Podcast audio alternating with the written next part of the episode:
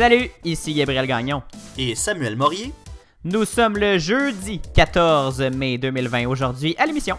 Quelle place pour la vie privée? On se pose la question. Non, on le sait plus, hein, bien qu'on le sait plus. Un exercice militaire russe inquiète le Canada et l'OTAN. Du nouveau dans la saga Tony Accurso. Et Elon Musk veut faire de l'argent, pas sauver des vies. Bienvenue à cette nouvelle émission du matinal de Ceci n'est pas un média.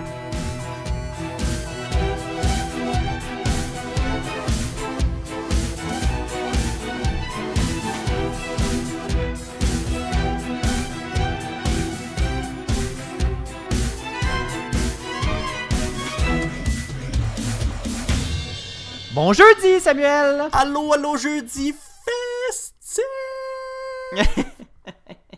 je te demanderai de ne plus crier dans le micro, s'il te plaît. J'ai En rien plus, je me, suis- je me suis retenu pour pas crier trop fort.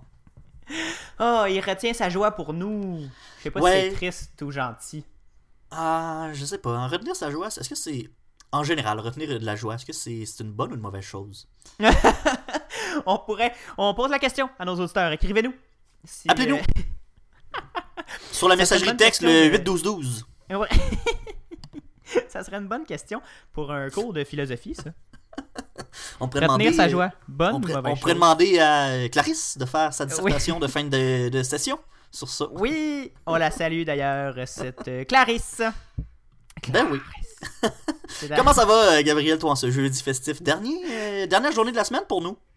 C'est la dernière euh, de la semaine. En effet, ça va euh, très très bien, très en forme. Euh, je me suis fait un autre café. le- le- la journée est belle. J'ai hâte par contre. Là, j'entends, j'entends d'ici. Je vais très. ces temps-ci, je vais jamais à Québec, là, on s'entend. Mais je les entends quand même, les radios de Québec, dire que, vous voyez, il fait dans, sous zéro en mai, euh, le réchauffement climatique, ça n'existe pas. Et là, Ah ouais, à ça, hein. À ça, je réponds, c'est complètement faux. C'est directement une conséquence des changements climatiques qui fasse froid en mai. Samuel.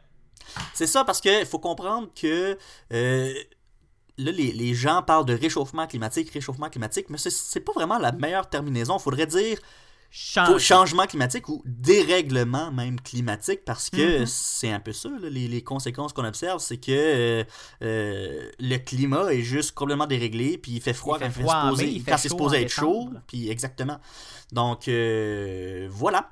Écoute, Mais oui, pour la petite explication, c'est que plus la température, plus la- la- le climat de la Terre va être déréglé, plus le, les, courants froids de l'Arctique et des, du pôle Nord, euh, on salue euh, Monsieur Noël, va descendre bas dans le, sur le continent euh, nord-américain et nous euh, laisser des temps froids et déplaisants en mai comme depuis, depuis quelques semaines. Et ça, va, ça prend du temps avant que ces courants-là se déplacent vers l'est et nous quittent éventuellement. Donc, on est pris avec des températures froides en mai à cause des changements climatiques. Euh, et non, c'est pas, euh, c'est pas une, une lubie, c'est la science. On salue les animateurs de Québec. allô Jeff Fillion. Ah non, lui, on n'est pas obligé. Ok. Samuel, toi, comment ça va? Ben ça va pas pire, écoute, euh, ma session va bon train, euh, j'ai mes premiers projets euh, déjà qui ont commencé, j'ai des, des travaux de session là, comme déjà là j'ai les, les consignes de mes travaux de session, fait que je vais bientôt devenir re- pas rejoignable en temps, dans mes temps libres. Oh. Ben oui, ben oui, ben oui. Fais-moi peur. T'as jamais réussi à gérer ton temps. Tu, ré- tu, réussi- tu réussiras pas parce que t'es, t'es chez vous, là.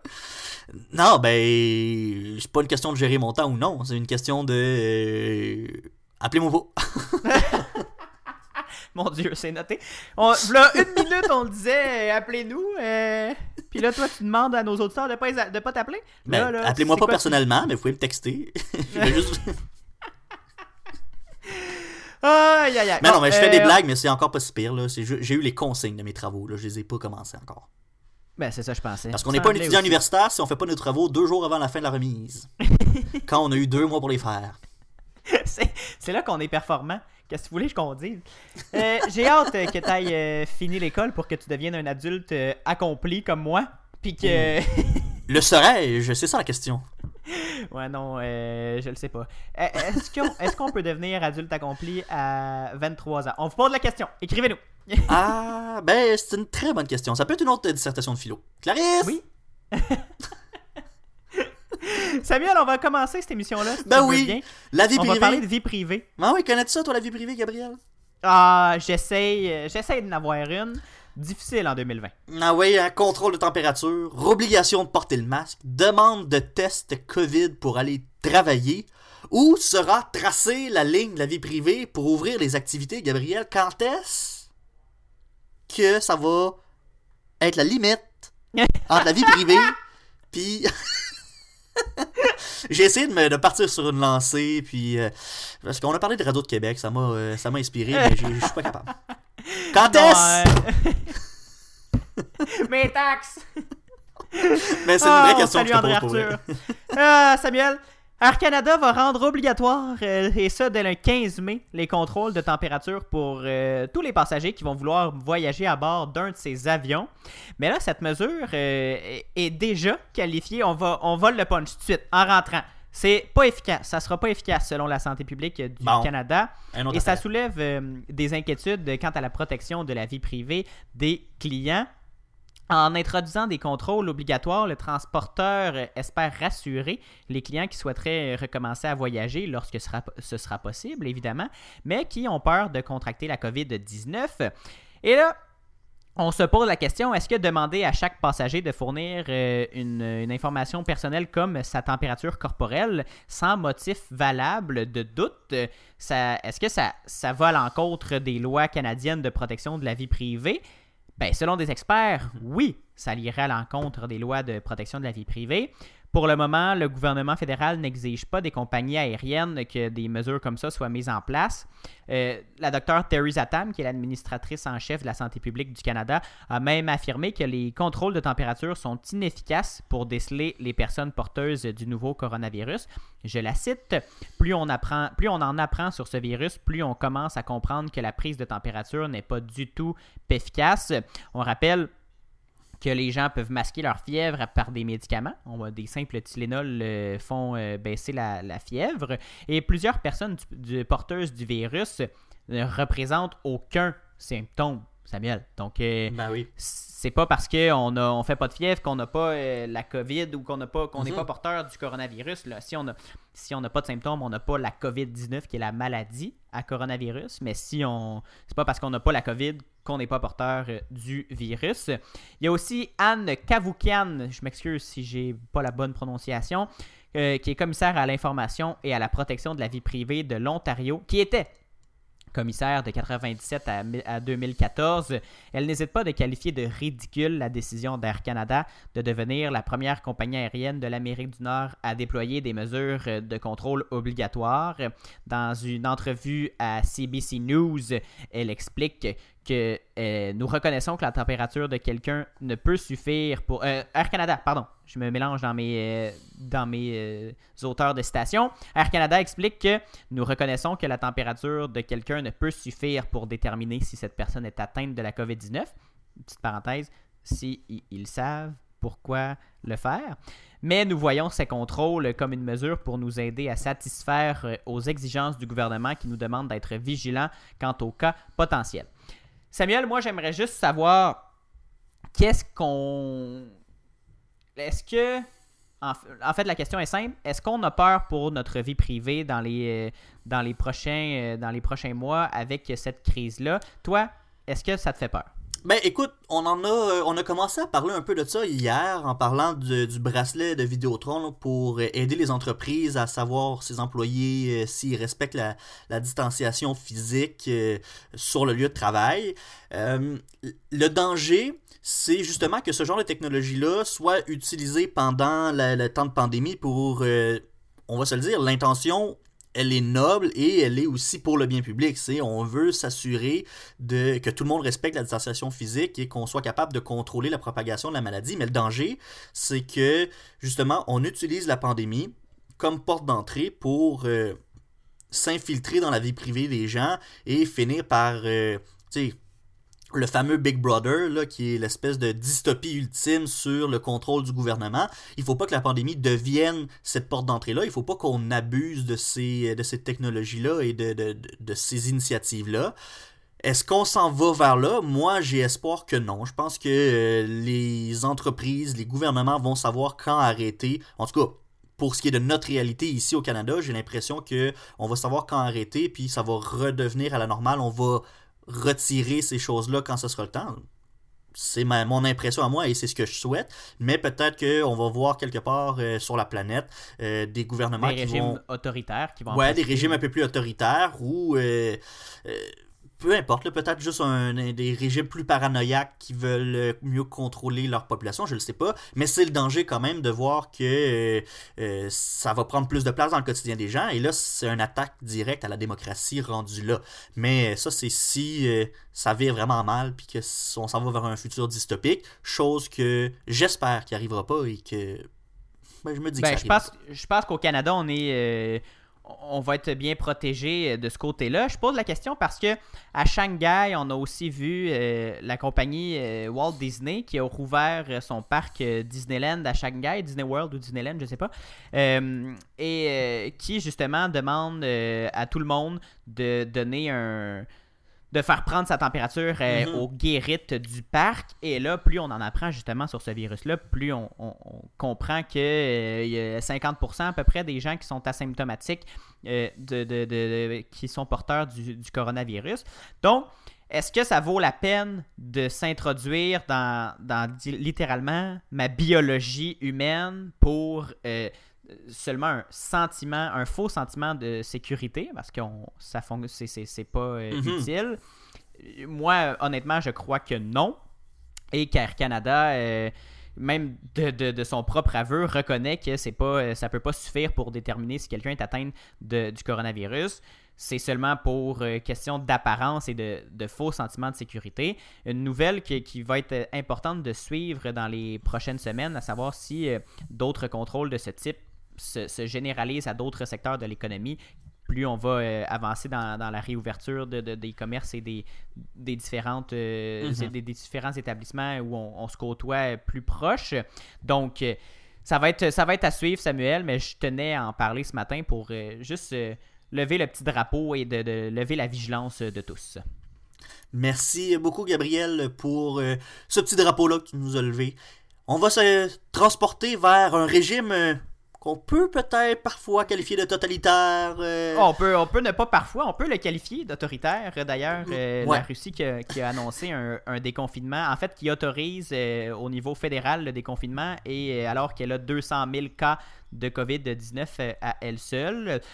Euh, on peut pas toujours comprendre les décisions euh, du gouvernement russe, mais là, ce qu'on comprend moins encore, c'est euh, la décision de faire euh, un exercice militaire assez impressionnant. Samuel, les Russes ont mené un exercice de combat dans des conditions climatiques extrêmes dans le cercle polaire et ils, ont, vraiment révélé un niveau de préparation et une maîtrise logistique hors du commun. Et là, ça préoccupe les nations qui revendiquent leur souveraineté dans l'Arctique, euh, des, nations de l'OTAN, dont le Canada. Ben oui, cette mission-là est vraiment considérée comme un exploit par plusieurs experts et même observateurs. et ça, ça a été rapporté par euh, CBC, Radio-Canada. En fait, en gros, l'opération, c'est qu'on a envoyé des troupes russes aéroportées et on les a larguées à, une altitude de 10 000 mètres dans la région de l'archipel François-Joseph, qui est un archipel russe euh, en haut arctique. Et faut comprendre, 10 000 mètres d'altitude, c'est très énorme. très là. haut. Là. Ben oui, à cette altitude-là, les parachutistes doivent être munis de masques et de réserves d'oxygène euh, ainsi que de systèmes de navigation. C'est un peu comme, euh, te souviens-tu, euh, bon là ça c'est vraiment poussé à l'extrême, mais Félix Baumgartner qui s'était Oui. lancé de l'espace puis qui avait fait euh, un en parachute, ça peut ressembler à ça.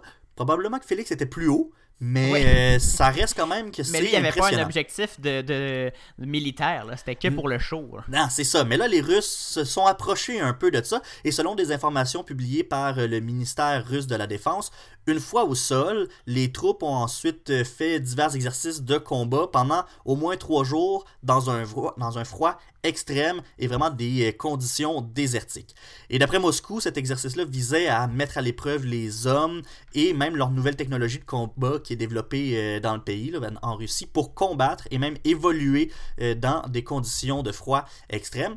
C'est passé inaperçu chez nous cette nouvelle-là parce que ben, faut dire que la COVID-19 prend beaucoup de place dans l'espace médiatique, mais en Russie et dans les pays d'Europe de l'Est, il y a eu des tonnes et des tonnes de reportages qui ont montré des images spectaculaires de l'opération. C'en était quasiment de la propagande, je vais le dire. Euh, mhm. On a montré à quel point la Russie était, était efficace et euh, grandiose dans ses, euh, dans ses exploits militaires, et même que c'est l'avis de certains experts une opération comme ça de parachute à 10 000 mètres, c'est un exploit. C'est la plus haute chute d'altitude qu'on a vue dans un contexte militaire. Samuel, euh, c'est bien beau pour euh, la Russie, ça fait des, belles images et ça montre justement, je pense que tous les pays recherchent à euh, montrer qu'ils sont, qu'ils sont bons simplement pour un petit sentiment patriotique. Mais dans un contexte où la Russie a montré ces dernières années des visées expansionnistes, notamment en annexant la Crimée et dans l'est de l'Ukraine, mm-hmm. faut-il, est-ce qu'il faut qu'on s'inquiète d'une démonstration de force euh, russe en Arctique? Parce qu'on a des intérêts canadiens dans, cette région du monde. Ouais, mais les experts canadiens sont, divisés sur cette question-là, Gabriel, parce que c'est un avertissement. Euh, on ne sait pas trop si c'est un avertissement qui est, servi aux pays de l'OTAN, comme le Canada, ou s'il faut qu'on prenne ça comme vraiment juste un exercice de communication euh, qui est vraiment destiné à changer les idées de la population. Parce que on en a parlé, il y a beaucoup de cas de COVID-19 en, euh, en Russie. Peut-être que c'était juste une façon de dire, ben, regardez, même si la panique est pognée, le feu est pogné, on reste quand même euh, très bon militairement. Est-ce que l'OTAN devrait voir ça comme un message d'avertissement? Il y a une chercheuse au Centre d'études sur la défense et la sécurité à l'Université du Manitoba qui, elle, croit que non. Hein, parce que c'est dans l'habitude des Russes de pousser ses militaires à faire euh, l'impossible. Et les photos, ben, c'est probablement juste euh, une façon de détourner l'attention euh, de la crise de la COVID-19 qui fait, maintenant, on est à plus de 200 000 morts, je pense. pas 200 000 cas, 200 000 cas, oui, au début. 200 000 morts, ça, 200 000 cas. et donc, pour l'instant, la Russie gère pas très bien la situation de la COVID, donc c'est peut-être justement une façon de changer les idées de sa, population. En tout cas, c'est ce que la chercheuse euh, croit. Il euh, faut dire aussi que les Russes n'ont jamais caché leur ambition hein, en ce qui concerne les régions de l'Arctique, hein, parce qu'ils sont actifs euh, depuis très longtemps dans la région. on envoie des militaires depuis très très longtemps. Et selon, euh, en fait, le fait de montrer au monde entier qu'ils peuvent s'emparer d'une île en zone arctique euh, dans des conditions climatiques qui sont extrêmes, ben c'est vraiment un, message sans équivoque qu'envoie la Russie à l'OTAN selon euh, un, autre, un autre chercheur. Mais la Norvège et le Canada, en particulier ces deux pays-là, en fond, devraient être beaucoup plus attentifs à cette démonstration de force selon les mêmes experts qui sont cette fois-ci situés à l'Université de Calgary faut dire, cet exercice doit être placé dans un contexte qui est plus large, même Gabriel, parce que euh, la Russie dans le Grand Nord, ça date pas d'hier. On note la réactivation de bases arctiques qui a été abandonnée pendant la guerre froide. Il y a l'installation de systèmes de défense aérienne sophistiqués également dans la région. Euh, il y a aussi des, tours d'avions militaires russes à la limite de l'espace aérien canadien qui viennent mhm. juste euh, se promener pour euh, se montrer. Donc, est-ce qu'il faut voir ça comme juste une façon de démontrer ses exploits militaires? Est-ce que c'est un avertissement à, euh, à l'OTAN? Ou est-ce que c'est plutôt dans des intérêts économiques? Parce qu'on le sait que la Russie a des ambitions économiques dans la région. Euh, les ressources minières et même pétrolières deviennent plus accessibles en raison des changements climatiques. La neige fond, on a accès à ces nouvelles ressources-là. Est-ce que le déploiement militaire en Arctique, c'est juste une façon de dire, ben ça c'est à nous, c'est nous qui va l'exploiter?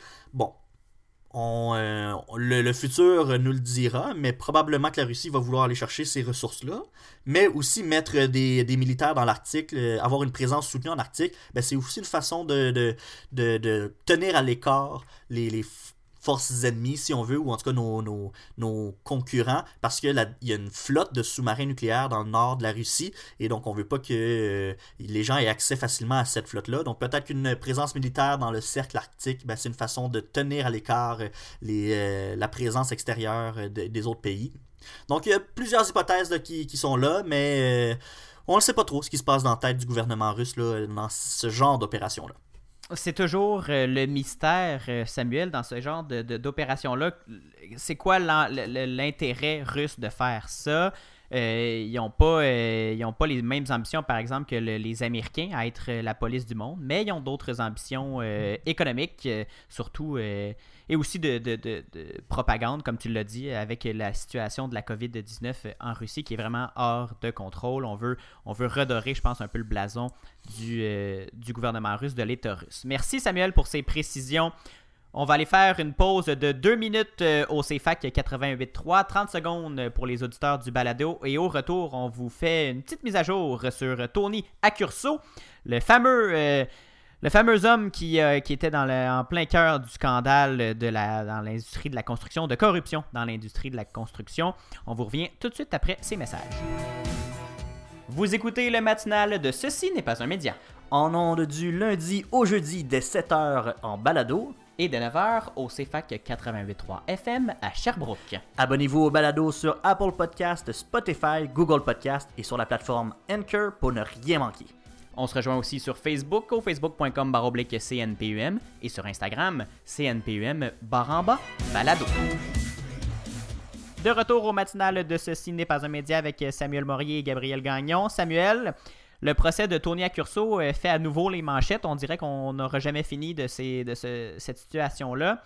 On pensait que c'était fini, mais non, euh, ça revient. Euh, Peux-tu nous expliquer pourquoi ça revient dans l'actualité? Bon, en gros, Gab, c'est parce qu'il y a un ex-policier de l'UPAC qui a participé à l'enquête sur Tony Accurso qui va maintenant témoigner en faveur de l'accusé devant la cour d'appel. C'est un peu un retournement de situation.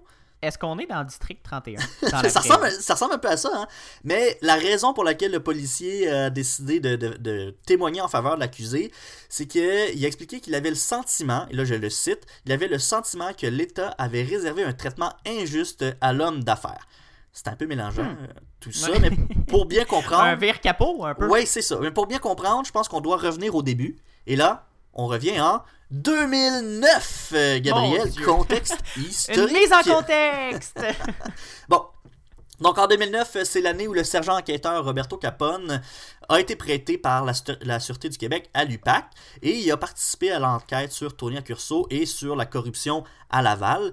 Donc euh, l'enquête a suivi son cours et en 2013, on a finalement déposé euh, des accusations et on a arrêté Tony Accurso pour fraude, abus de confiance et complot pour sa participation dans un système de collusion à la ville de Laval. Ensuite, une fois que l'accusation a été déposée, vient le procès. En, 2000 en 2017, c'est le début du premier procès pour Accurso. Un procès qui va être avorté juste avant le début des délibérations euh, du jury parce que il y a une jurée qui avait reçu des informations qui étaient non validées sur des histoires de valises pleines de cash. Euh, ensuite, une fois qu'elle a eu ces informations-là, on en a parlé à deux autres jurés. Et ensuite, euh, le juge, quand il a eu vent de l'histoire, ben, a déclaré que, euh, en fait, il- a dit que le jury avait probablement été contaminé par cette information-là parce que ça faisait pas partie de la preuve, cette information-là. C'est pas ce qui a été présenté pendant le procès. On pouvait pas permettre au jury de prendre en compte ces discussions-là dans leur délibération et changer leur euh, vision de, de- du procès. Et donc, on a décidé de dire, ben, on va juste annuler complètement le procès, on va recommencer avec un nouveau jury qui n'a pas été contaminé par des informations externes. Donc, on a voulu faire un deuxième procès, mais au moment où on a voulu commencer le procès, juste avant, l'UPACT est intervenu et on a voulu, on a déclaré qu'on voulait faire une enquête sur les circonstances de l'annulation du premier procès. On trouvait que ça sentait pas euh, si bon que ça, euh, cette affaire-là. fait que, on a euh, mis tout ça en pause. Et c'est là que la, situation commence à être vraiment particulière. Le sergent enquêteur Capone euh, affirme que l'UPAC, en fait, aurait plutôt utilisé l'enquête sur le premier procès pour mieux préparer le deuxième procès. Sous serment, il a dit que l'enquête avait, été utilisée pour, euh, pour aider les procureurs de la couronne à corriger le tir. Parce qu'on s'intéressait pas juste aux circonstances de l'annulation, mais on a posé des questions sur le verdict qui aurait été rendu si ça n'avait pas été annulé. Parce que selon le sergent enquêteur Capone, on voulait savoir ce qui avait bien fonctionné, ce qui avait moins bien fonctionné, parce qu'on veut monter un meilleur dossier pour être capable de mieux orienter, si je veux dire, la décision du jury. Donc, les preuves qu'on avait présentées et les arguments qu'on avait présentés qui n'avaient pas fonctionné, on voulait les enlever. Ceux qui avaient bien fonctionné, les garder et monter un meilleur dossier. Et selon les dires de M. Capone, ben, le premier procès c'était vraiment mal déroulé. Donc, Mais il est où le, le problème dans ce genre de situation-là si euh, on essaie de juste de, de mieux s'aligner pour un, un procès d'un euh, et qu'on est confiant d'avoir des, les- les- des, des bonnes preuves, mais qu'on n'est pas confiant sur l'angle à prendre. Ben, et c'est un peu. Bon, c'est pas le bon terme, mais c'est une compétition un peu déloyale parce que euh, là, la poursuite a accès à des informations privilégiées que la défense a pas. Et ça se fait pas non plus de. euh, de prétendre qu'on fait une enquête pour comprendre comment c'est passé, pourquoi on a eu des informations qui ont coulé et qu'on annule un procès, pour finalement dire on va en apprendre plus pour nous être mieux préparés puis s'assurer que euh, euh, l'accusé soit vraiment condamné. Donc il y avait comme un, un problème éthique euh, dans, dans, dans cette démarche-là. Et donc les enquêteurs ont, et les procureurs ont cherché plein de façons de combler les lacunes qu'il y avait dans leur poursuite. On a euh, demandé aux enquêteurs notamment de retrouver des contrats, des preuves de voyage, une plaque d'immatriculation, parce qu'on voulait corroborer certaines prétentions de la poursuite qui avaient été euh, finalement mises en doute euh, lors du premier procès, qui avaient moins bien fonctionné. Et euh, ça a porté fruit parce que le, ver- le verdict du deuxième procès en 2018, ben, c'est que Tony Accurso était coupable et même condamné à 4 ans de prison.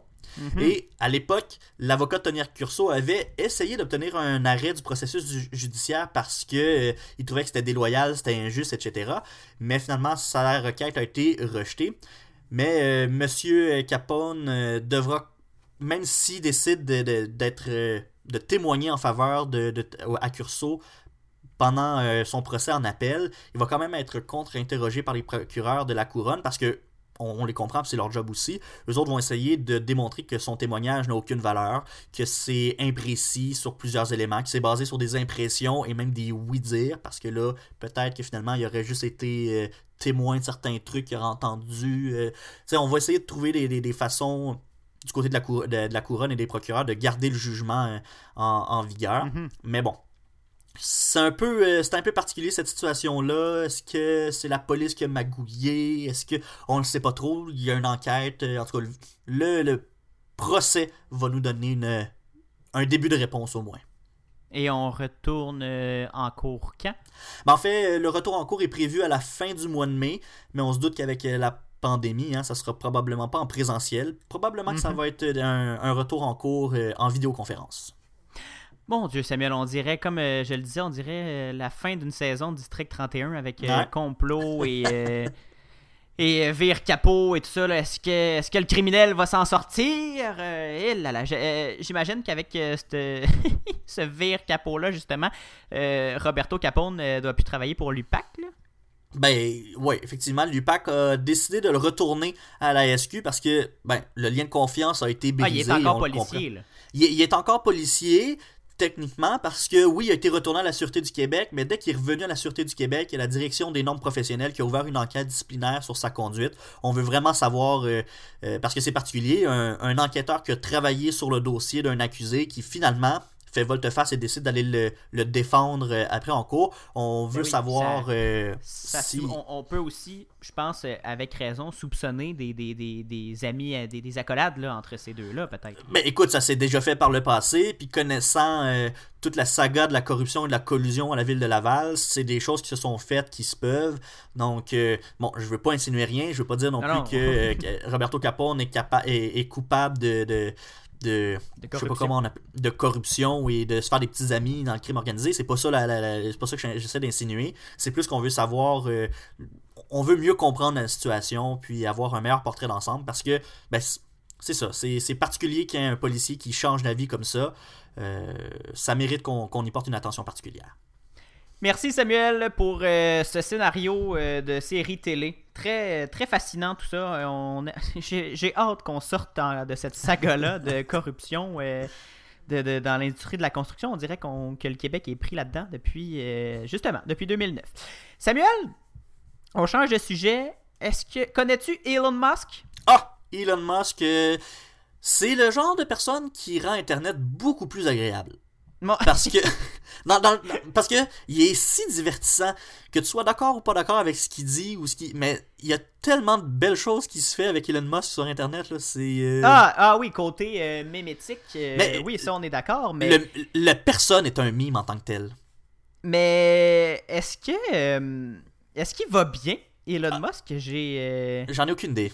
Honnêtement, je me pose des questions des fois. Il doit être. Peut-être qu'il est. c'est quoi C'est maniaco-dépressif, là le... Bipolaire? Ouais, t'es comme super intense pendant un bout, puis, euh, puis finalement après, je sais pas, peut-être. En tout cas, je le connais pas personnellement, puis. Euh, mais... On n'est pas médecin. Voilà. Mais c'est que depuis, euh, on vous en parle aujourd'hui parce que depuis quelques temps, si vous n'êtes pas sur Twitter comme la majorité de la population de la planète, vous avez peut-être pas vu passer les messages sur Twitter de, du PDG de Tesla et de, SpaceX et de plusieurs autres projets euh, plus fous les uns que les autres. Elon Musk, qui est un, euh, milliardaire euh, excentrique, un inventeur, un génie dans son domaine, là, il, connaît, il connaît très bien l'ingénierie et il est très très très au courant de comment fonctionne une voiture Tesla, pas juste côté financier, là, mais côté physique aussi. Et là, depuis quelques temps, il se met à faire des tirades sur Twitter contre à peu près euh, tout ce qu'il peut. Euh, on l'a vu euh, faire des échos au tweet de Donald Trump là, qui était Liberate Michigan, Liberate Virginia, Liberate. Donald Trump veut rouvrir l'économie américaine malgré une pandémie qui continue de, faire des, des, cas et des morts dans son pays. Et Elon Musk avait tweeté quelque chose de semblable, avait tweeté Free America Now. Il disait en début euh, mars que le coronavirus était un canular, qu'il n'y aurait plus rien, plus de cas, plus de morts euh, d'ici euh, avril. Well, c'est pas vrai. ouais, on s'entend que c'est pas ce qui s'est passé. Et il demande aux autorités Give people their freedom back. Il veut qu'on redonne la liberté au peuple américain. Et là, vraiment, là, depuis quelques temps, il ne plus sur Twitter. Il attaque, il attaque les autorités sanitaires. Il dit que les autorités sanitaires agissent comme des fascistes, qu'on on empêche la, bonne, la le bon fonctionnement de la liberté des Américains, on, on brime les droits des Américains pour euh, quelque chose qui n'est pas si grave que ça. Et les autorités euh, californiennes ont demandé, en fait, ont, exigé que Tesla euh, laisse ses usines, son usine fermée dans, la région ou qu'il respecte les règles de maximum d'employés au même endroit. Ce que Elon Musk ne veut pas faire. Il veut vraiment pas que le, gouvernement lui dicte comment euh, gérer son entreprise. Je, le cite, franchement, c'est la goutte d'eau qui fait déborder le vase. Tesla va immédiatement déplacer son siège et ses projets au Texas et au Nevada. Et si on devait garder une, activité manufacturière à Fremont, en Californie, cela dépendra de la façon dont nous sommes traités. Est-ce que ça te donne, euh, ça te rappelle le, ton de quelqu'un, ça, Samuel? Oh mon Dieu, j'ai euh, plein de personnes qui viennent en tête. Là. Euh, c'est le genre de discours qu'on, entend beaucoup, beaucoup dans, justement dans cette situation-là de, la pandémie. mais ça m'étonne que ce soit Elon Musk qui s'ajoute à cette liste-là. Oui, ça sonne, ça sonne très Trumpien euh, ce, discours-là, euh, de la façon dont nous sommes traités. Euh, il accuse aussi les, médias de jouer le jeu de, de, de, peur et d'un peu de propagande face à la pandémie. Et il a d'ailleurs tweeté, ça, ça, se poursuit, c'est cette tirade de tweets plus invraisemblables les uns que les autres. Tesla reprend la production aujourd'hui contre les règles du comté d'Alameda. Je serai dans les rangs avec tout le monde. Si quelqu'un est arrêté, je demande que ce soit moi et moi seul. On comprend qu'il n'a pas l'intention de diminuer son, euh, son rythme d'ouverture de, et de, de contredire les autorités sanitaires. Samuel, et d'ailleurs, c'est pas la première bourde de, Twitter d'Elon Musk. Si on peut euh, qualifier ça de bourde, moi je pense que c'est plus de, de, de, la lubie de milliardaires, si tu veux mon avis. On va parler plus de milliardaires et de, leur bulle euh, unique dans un prochain épisode sur les inégalités sociales, Samuel, mais euh, c'est assez commun ce genre de tweet-là ou ce genre de, réflexion-là dans ce milieu-là. Euh, Elon Musk avait été d'ailleurs mis à l'amende par les autorités fiscales américaines en raison d'un tweet qui affirmait qu'il allait rendre Tesla privé si l'action atteignait un certain chiffre. L'action avait justement bougé et l'autorité des marchés financiers américaine euh, avait d'ailleurs euh, fait enquête et mis, Elon Musk à l'amende. Puis, il a suggéré que l'action était trop, trop haute pour, à son goût et euh, il avait tweeté ça et ça avait évidemment fait descendre l'entreprise en bourse assez rapidement. Donc, est-ce qu'on va revoir une enquête de la SEC, l'autorité des marchés financiers? Euh, C'est la, la, question est ouverte. Mais moi, j'ai une autre question. Si, euh, s'il est aussi vif et fantasque à, vouloir rouvrir Tesla malgré les recommandations de santé publique et malgré tout ce qui se passe dans le monde, et surtout à continuer à faire des des tweets aussi euh, provocateurs. Est-ce qu'il va bien, Elon Musk? Ben, en tout cas, il a appelé son fils euh, XAE A 12. que, ouais. je sais pas. XH812. ouais, non, en tout cas, bref. avec ouais, c'est il est marié euh, il est-tu marié ou c'est sa conjointe je sais pas avec la canadienne Grimes de son vrai nom Claire Boucher elle vient de, de Vancouver et euh, ils ont appelé justement leur fils euh, XH812, euh, mais le H c'est un AE collé. je repose la question. Est-ce qu'il va bien, Samuel Elon Musk?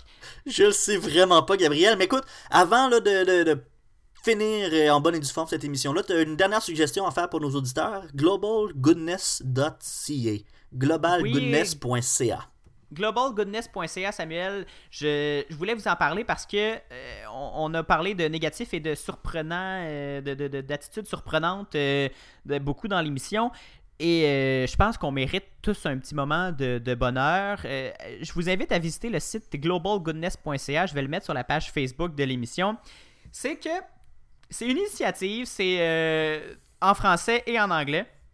Si vous voulez lire dans les deux langues, c'est une initiative pour euh, remettre de la joie dans, le, dans la vie des gens, pour euh, euh, nous rappeler que le monde va mieux qu'on le pense. Samuel, la, la page d'accueil cite je vais vous citer en fait la page d'accueil. En ces temps de grande incertitude, il est important de se rappeler que la Terre continue de tourner et que des milliers, sinon des millions de personnes, même confinées, continuent d'œuvrer tous les jours pour rendre le monde meilleur malgré tout.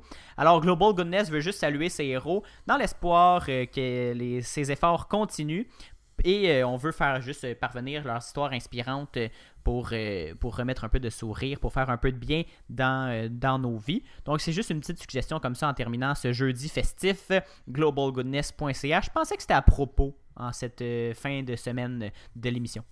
Ben oui, c'est dans l'esprit du jeudi festif. Merci beaucoup, Gabriel. Ça fait plaisir.